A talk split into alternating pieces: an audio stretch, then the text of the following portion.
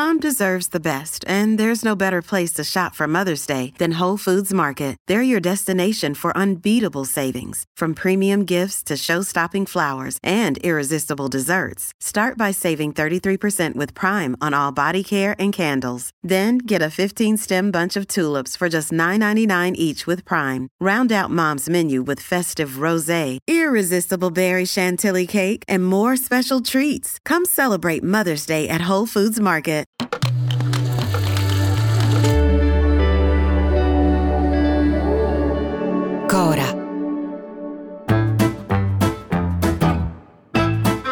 Sono Luca Bizzarri, questo è un podcast di Cora Media e si chiama Non hanno un amico.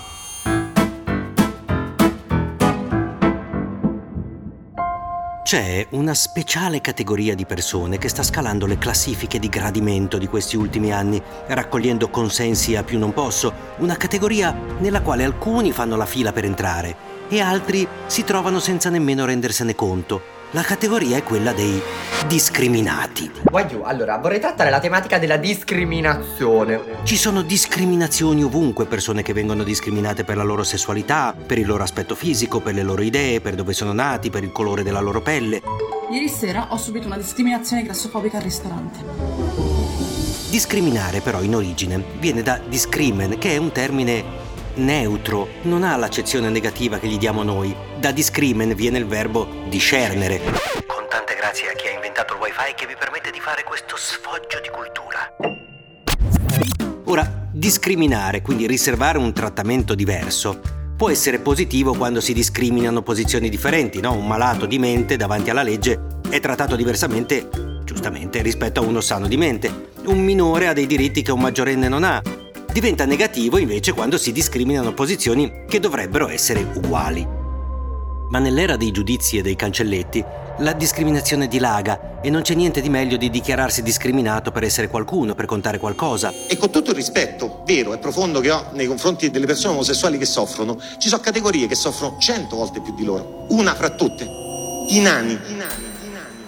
Oltretutto il confine tra la vera discriminazione, che anche qui e anche ora in alcuni casi è visibile e concreta, e la discriminazione, come dire, di comodo, è sottilissimo. Alle volte fa sorridere quando i sedicenti discriminati sono invece persone che godono di uno status di privilegio o di maggiore privilegio rispetto ad altri. Adesso non faccio esempi per non inimicarmi i tassisti. Ma il rischio è sempre lo stesso. Se tutti sono discriminati, non è più discriminato nessuno. Poi ci sono anche i discriminati per conto terzi, cioè quelli che non si sentono discriminati loro, ma sono discriminati perché lo hanno deciso degli altri. Ora, torniamo seri, succede che nel mondo del lavoro le donne abbiano un trattamento diverso dagli uomini. Diciamo che solo il fatto che per la medesima mansione vengano pagate di meno, già quello è un discrimine concreto. Ma la battaglia che si è combattuta pochi giorni fa è stata un'altra. Verona, cena di gala al cospetto del sindaco. Ad accogliere gli ospiti due ragazze con un vestito in cui la gonna era rigida e diventava un vassoio sul quale erano appoggiati dei bicchieri che venivano offerti agli ospiti, facendo somigliare le ragazze a una specie di tavolo semovente. Attenzione a un particolare. Queste due ragazze non erano sole, c'era anche un ragazzo vestito da pavone per lo stesso scopo. Ora faccio fatica un po' a immaginare però. Le ragazze e il ragazzo accolgono ospiti e autorità per un'ora e mezza, poi si cambiano, cenano con gli altri, si mettono 150 euro in tasca e se ne vanno. Il giorno dopo escono le foto e signora mia il sessismo, lo sfruttamento del corpo della donna, la misoginia. Ora, io mi faccio una domandina stupida. Se i bicchieri invece che appoggiati sul vestito fossero stati su un vassoio che le ragazze tenevano in mano, quale sarebbe stata la differenza? Forse che il vassoio era più pesante, solo quello, cioè avrebbero fatto più fatica. Da quando lavorare servendo da bere, e uso di proposito il verbo servire, da quando lavorare servendo da bere è umiliante? Il corpo di una donna che si mette un vestito è più o meno umiliato di quello di una che lava le scale, che imbianca le pareti, che taglia la legna.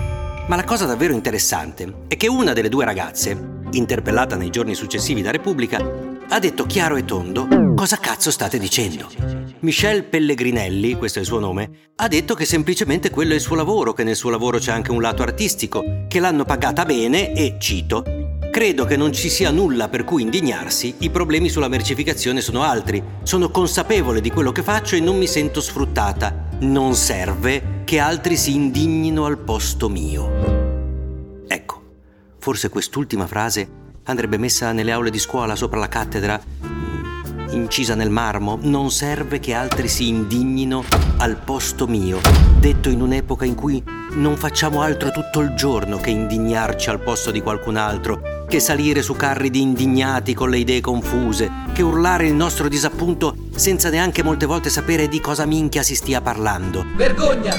Siamo cicale che friniscono la loro riprovazione e quel frinire è così costante che come nelle sere d'estate dopo un po' non si sente più.